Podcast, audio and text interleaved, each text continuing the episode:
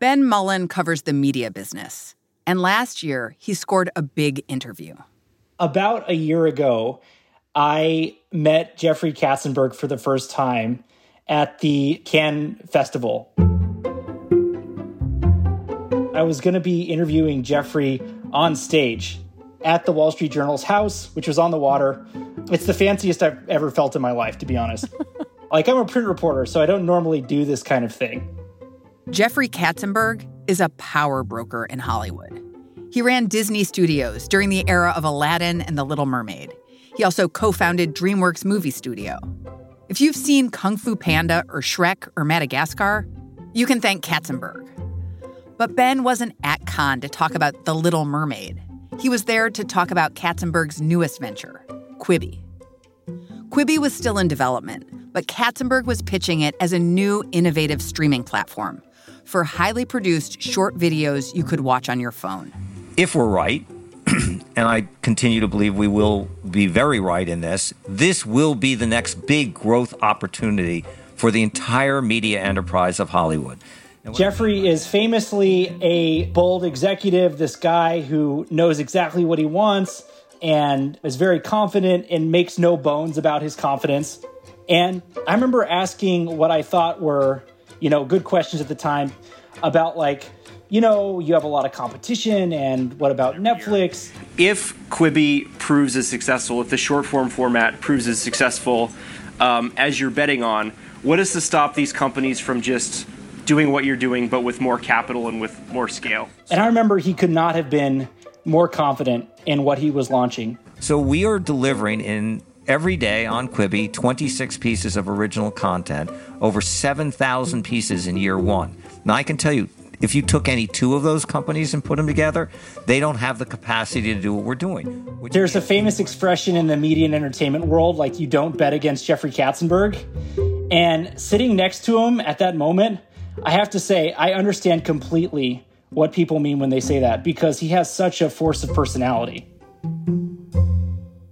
That idea, don't bet against Jeffrey Katzenberg, has a little less shine this week because the platform that Katzenberg was promoting that day in Cannes just announced it would be shutting down. Welcome to The Journal, our show about money, business, and power. I'm Kate Linebaugh. It's Friday, October 23rd.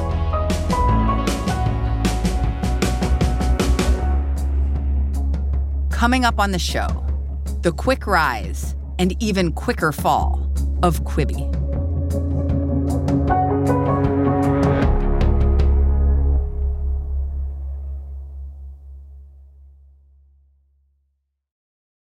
This episode is brought to you by Indeed. We're driven by the search for better, but when it comes to hiring, the best way to search for a candidate isn't to search at all. Don't search, match with Indeed. Use Indeed for scheduling, screening, and messaging so you can connect with candidates faster. Listeners of this show will get a $75 sponsored job credit to get your jobs more visibility at Indeed.com slash journal. Terms and conditions apply.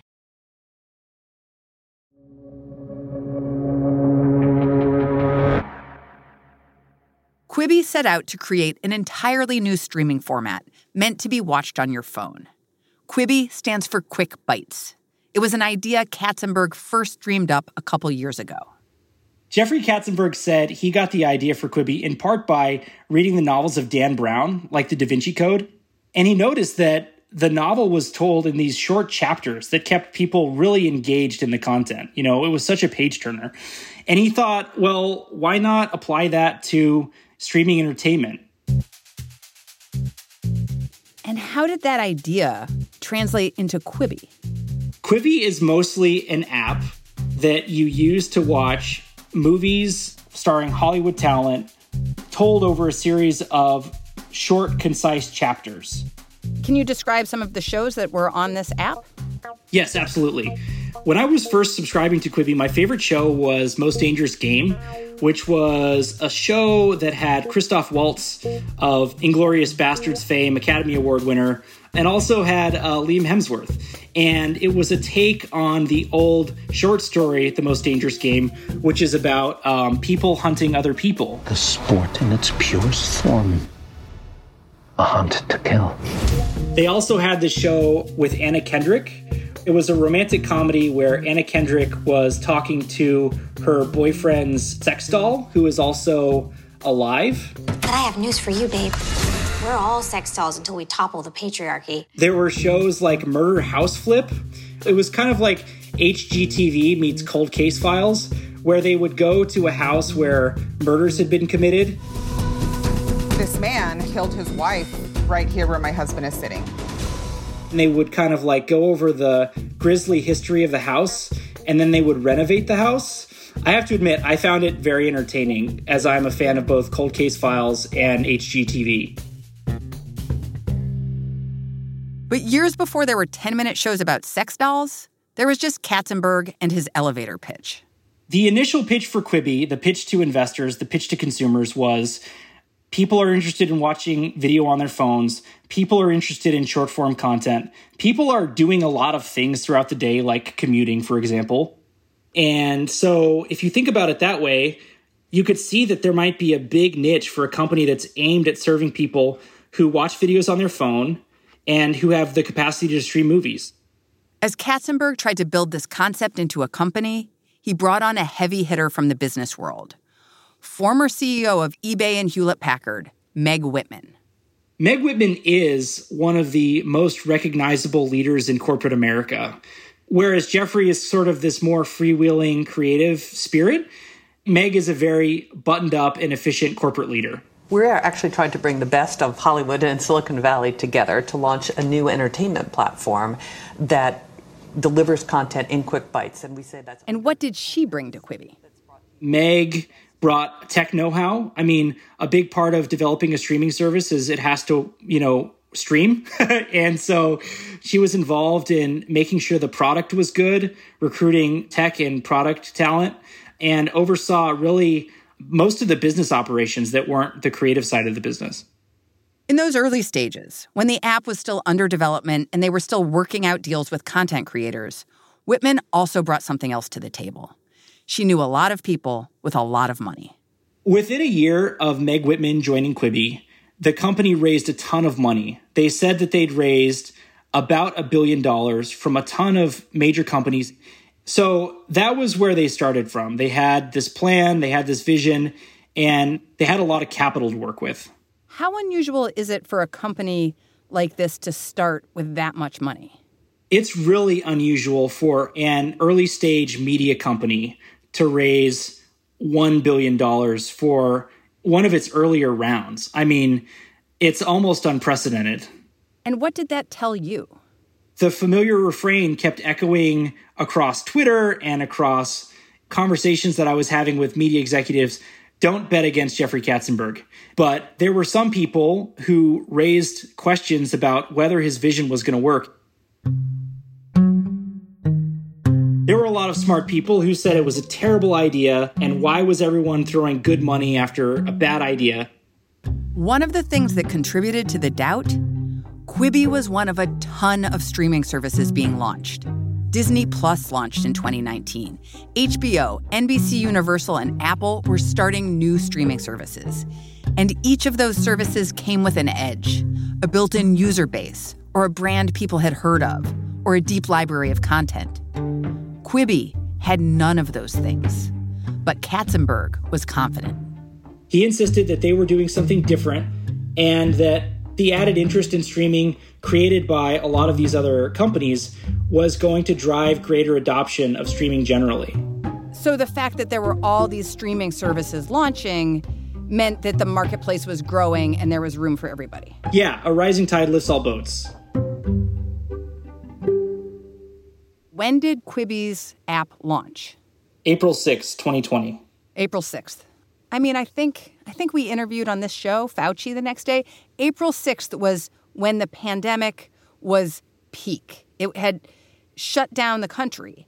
Why did Katzenberg and Whitman go through with the launch at that time? Well, they'd already spent a lot of money marketing the service and developing content for the service. So there were already a lot of costs that they'd incurred. And so I think their perspective was we've already paid for all this stuff. why don't we launch it now and see what consumer appetite is? How did the rollout go? It did not go well. Coming up after the break, Quibi's problems start piling up.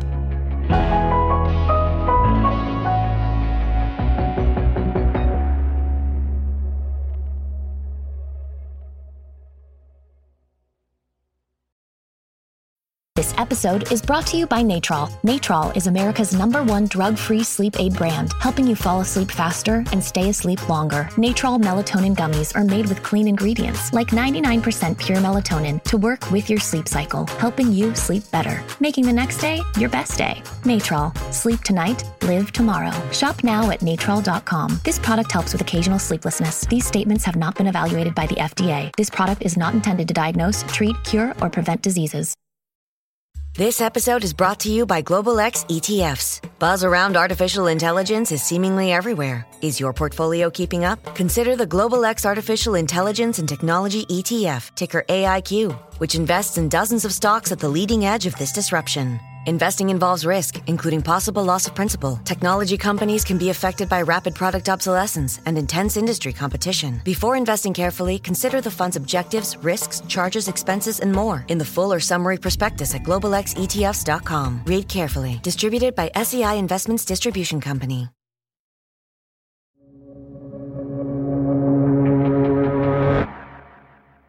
When Quibi launched, the company had raised $1.75 billion. It had splashy ads all over TV, and the hope was that people would sign up for a free trial and eventually subscribe for $4.99 a month. But in the first few weeks, it was clear that plan was not working. They did not get anywhere close to the number of subscribers they thought they were going to get. And you could see this from early returns from analytics firms like Sensor Tower people just weren't downloading the app and the numbers that they would need to hit their subscriber targets. And then the other side of that is the people who did download it, not enough of them were converting to actual subscribers. In interviews at the time, Katzenberg blamed the pandemic. One of the points that Katzenberg made was we designed our stuff for on the go users, and people just aren't on the go. They're all at home because of the coronavirus pandemic. But at this time, there was another short form video service TikTok, which was taking off. Yes. Many people pointed this out to me. Executives who I spoke to said TikTok is going gangbusters with basically free content, user generated content, and growing its base enormously during a pandemic. Whereas Quibi is not getting anywhere close to the subscribers they thought they were going to get at the same time. And that fact kind of belied Jeffrey Katzenberg's argument that the pandemic was one of the big things that were hurting them because Netflix added a bunch of users during the beginning of the pandemic and TikTok also was blowing up during the pandemic. In the weeks after its lackluster launch, Quibi's problems continued. A lot of high profile executives left and not to, you know, pile on here, but also they had struck these big ad deals with blue chip advertisers like Pepsi and Taco Bell and you know Anheuser-Busch. And when people weren't watching the content and the numbers that those advertisers expected the advertisers then were pushing to defer some of their payments or have their deals renegotiated. So quibi had a ton of problems you know within just a few months of the service launching.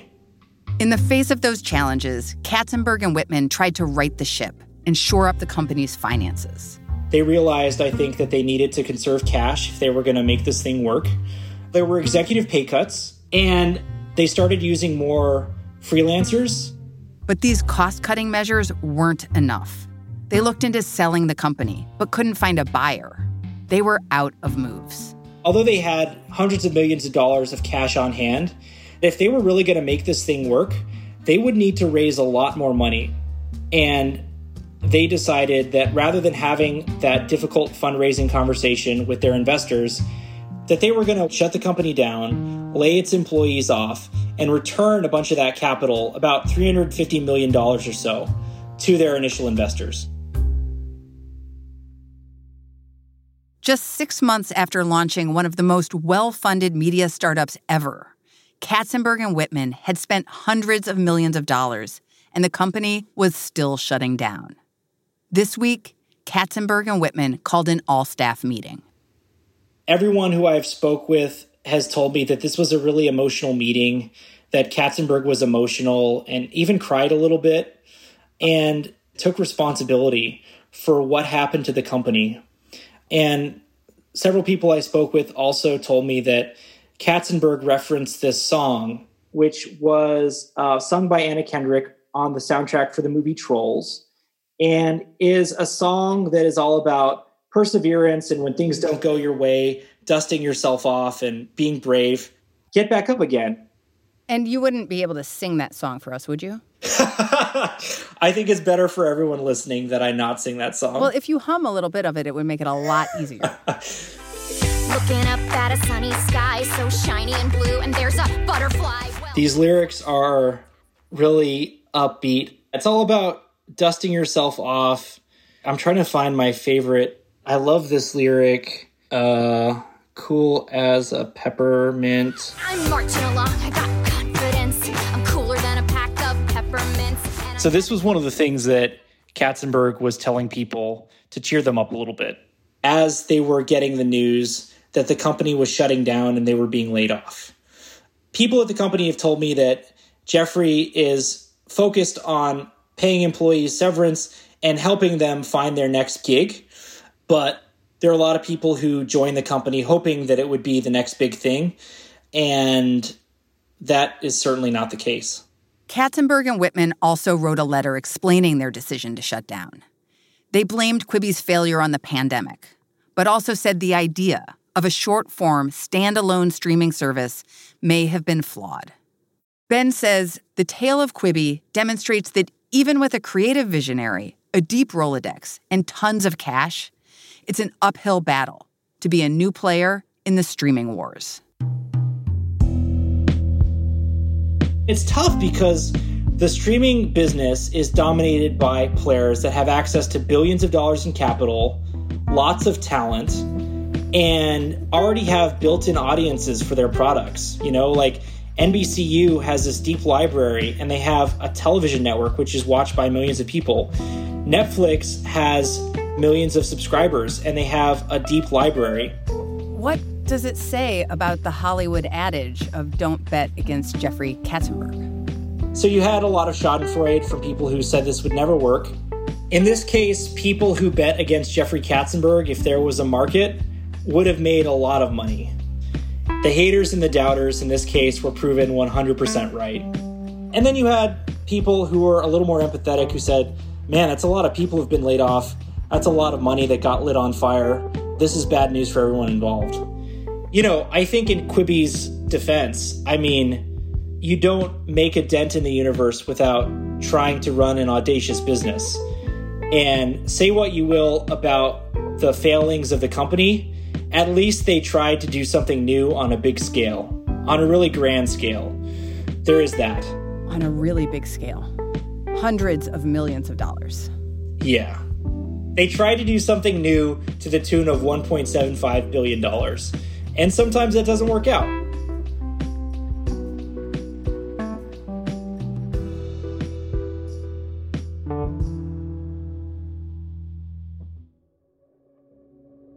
That's all for today, Friday, October 23rd.